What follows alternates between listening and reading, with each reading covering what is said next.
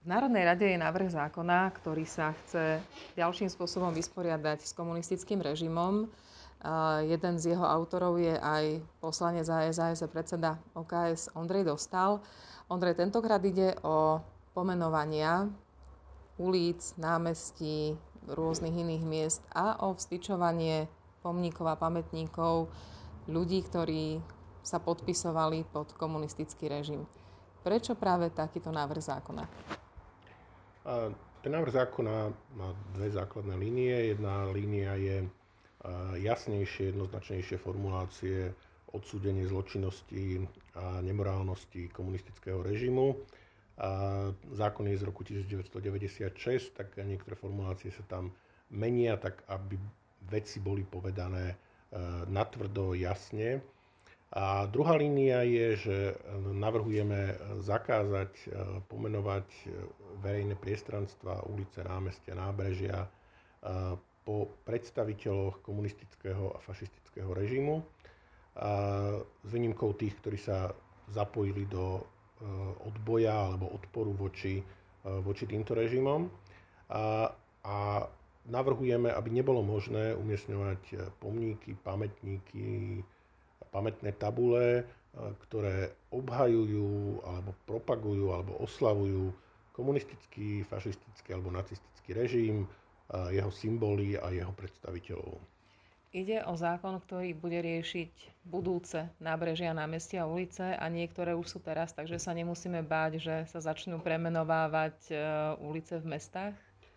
Ja by som bol rád, keby sa začali premenovávať, ale zákon nestanovuje takúto povinnosť. Zákon má platiť do budúcnosti, čiže nebude sa týkať existujúcich pamätníkov, pomníkov ani označení ulic a iných verejných priestorov. Nie všetky osobnosti komunistického režimu sú úplne jednoznačné. Asi je to jednoznačné u Vasila Bilaka, že ten teda bol tvorcom toho režimu a, a v živote ho nespochybnil, ale napríklad taký Vladimír Klementis alebo Laco Novomeský alebo možno aj Alexander Dubček nie sú úplne jednoznačné tváre toho takého číreho komunizmu alebo socializmu. Čo s tým? A samozrejme, že ľudia sú ľuďmi z mesa a kosti, majú svoje kladné a záporné stránky. A my považujeme komunistický režim za rovnako zločinecký ako fašistický režim, ktorý tu bol za slovenského vojnového štátu, alebo, alebo teda v iných krajinách, či ako je nacistické Nemecko. Čiže tie režimy boli, boli zločinecké a keď bol niekto ich, ich predstaviteľom, tak podľa nášho názoru by nemal, nemalo po ňom niesť meno alebo označenie ulica, námestia alebo, alebo iný verejný priestor.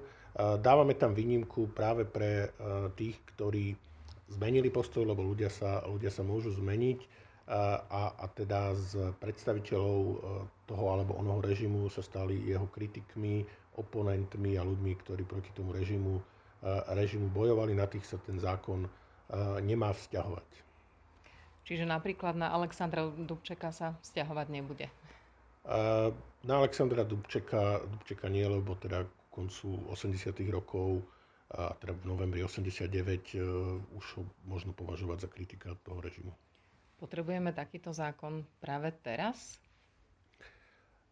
Ja sa nestotožňujem celkom s argumentami, že či to alebo ono potrebujeme práve teraz, eh, lebo samozrejme, že sú veci, ktoré je potrebné riešiť, lebo eh, korona je potrebné riešiť, lebo, lebo ekonomická a sociálna kríza, ale to neznamená, že nebudeme riešiť iné veci.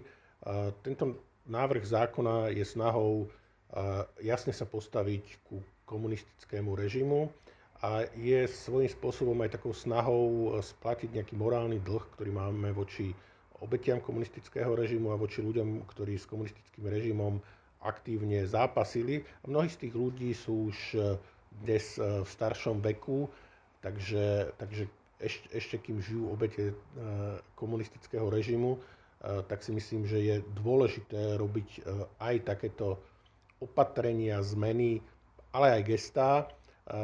O 100 rokov už proste nikto, nikto z pamätníkov nebude, nebude žiť, tak to bude určite v úplne inej polohe. Chcem byť ešte trochu osobnejšia. Ja som bola pionierka aj zväzáčka, sám ste boli pionier aj zväzák. Ako sa dnes na to obdobie pozeráte? v tom období boli pionieri a zväzáci všetci moji spolužiaci. Na gymnáziu si pamätám jedného jediného človeka na celej škole, o ktorom viem, že nebol e, členom Socialistického zväzu mládeže. Ja som, tak ako ostatní moji spolužiaci, úplne automaticky vstúpil do Socialistického zväzu mládeže. Nijako som to, to neriešil. SZM nebola nejaká výberová organizácia, kde sa hlásili aktívni komunisti presvedčení bola to organizácia mládežnícka a teda normálne sa predpokladalo, že na strednej škole sú, sú všetci zväzáci, tak aj ja som bol, bol členom Socialistického zväzu mládeže. Snažil som sa vystupovať kriticky aj voči, voči pomerom v SZM a v rámci možnosti aj v rámci, v rámci aj, aj smerom k pomerom, pomerom v štáte.